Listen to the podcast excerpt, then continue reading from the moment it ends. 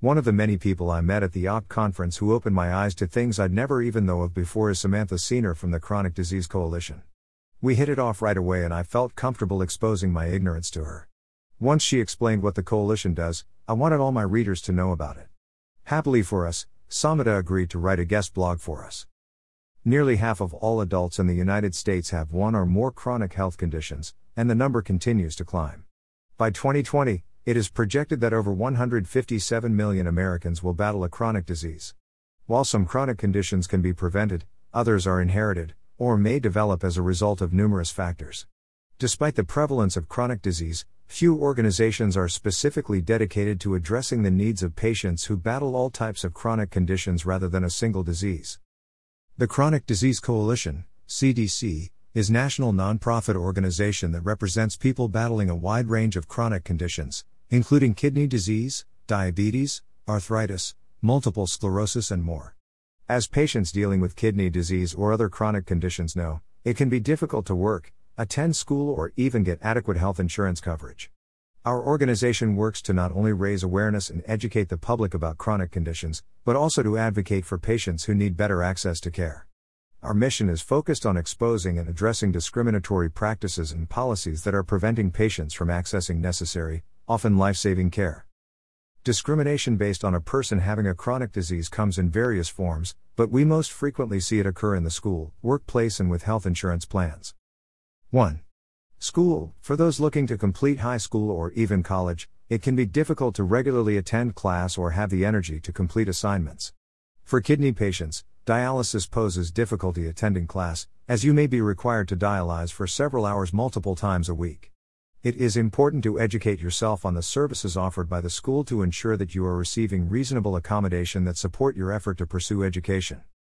Our organization works with people to ensure that they are being treated fairly in the school system. Read more in one patient's story here. 2.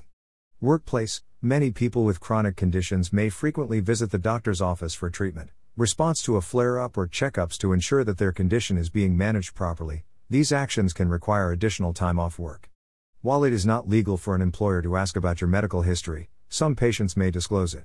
This can lead to a greater understanding and development of a process for how you miss work, but for others, it may lead to losing their job or being demoted. The CDC helps patients by supporting legislation that protects the privacy of employees' medical history and ensures that businesses and corporations cannot discriminate based on their health status. Additionally, we ensure that patients are educated on their rights within the workplace. 3.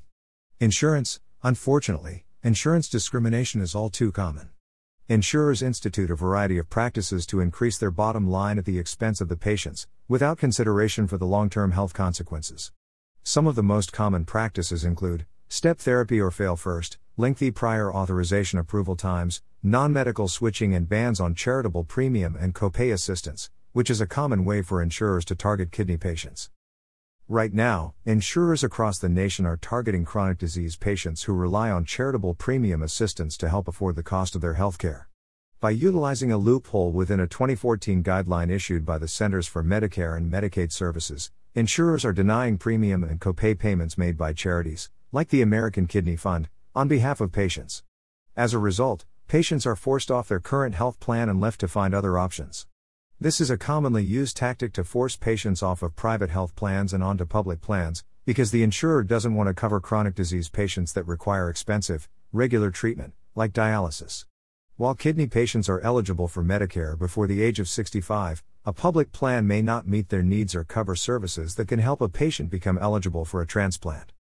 The Chronic Disease Coalition is actively working to pass H.R. 3976, the Access to Marketplace Insurance Act, to ensure that patients can access charitable premium assistance and choose the health plan that best meets their needs. So how does the Chronic Disease Coalition work with kidney patients?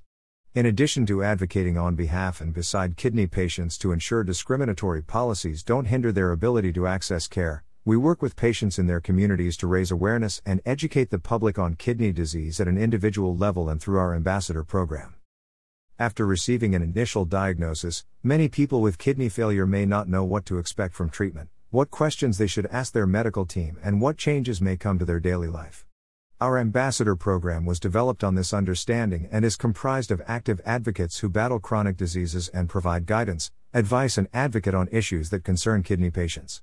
Ambassadors complete advocacy work that is relevant to their specific diseases and communities each month. If you are interested in learning more about the CDC and how you may be able to become involved, please click here. Change happens when people speak out, share their stories and take action. The CDC is proud to provide a platform for kidney patients and all people with chronic conditions to do so. Did you click through on all the blue words? I did. I'd had inklings of what each of these meant, but the full explanation made my understanding so much better. All I can say is, thank you. Slow. Down CKD 2014 should be out on Amazon.com any day now. B&N takes a few weeks longer. This had formerly been the second half of the unwieldy, small print, indexless The Book of Blogs, Moderate Stage Chronic Kidney Disease, Part 2. I'd vowed to separate both this book and the equally unwieldy, small print, indexless The Book of Blogs, Moderate Stage Chronic Kidney Disease, Part 1 into two books each. And now I have. Of course, that leaves me with desk copies of each of the Book of Blogs which I no longer need. 1. Let me know, but only if you haven't received a free book from Slow. Down CKD before. Until next week. Keep living your life.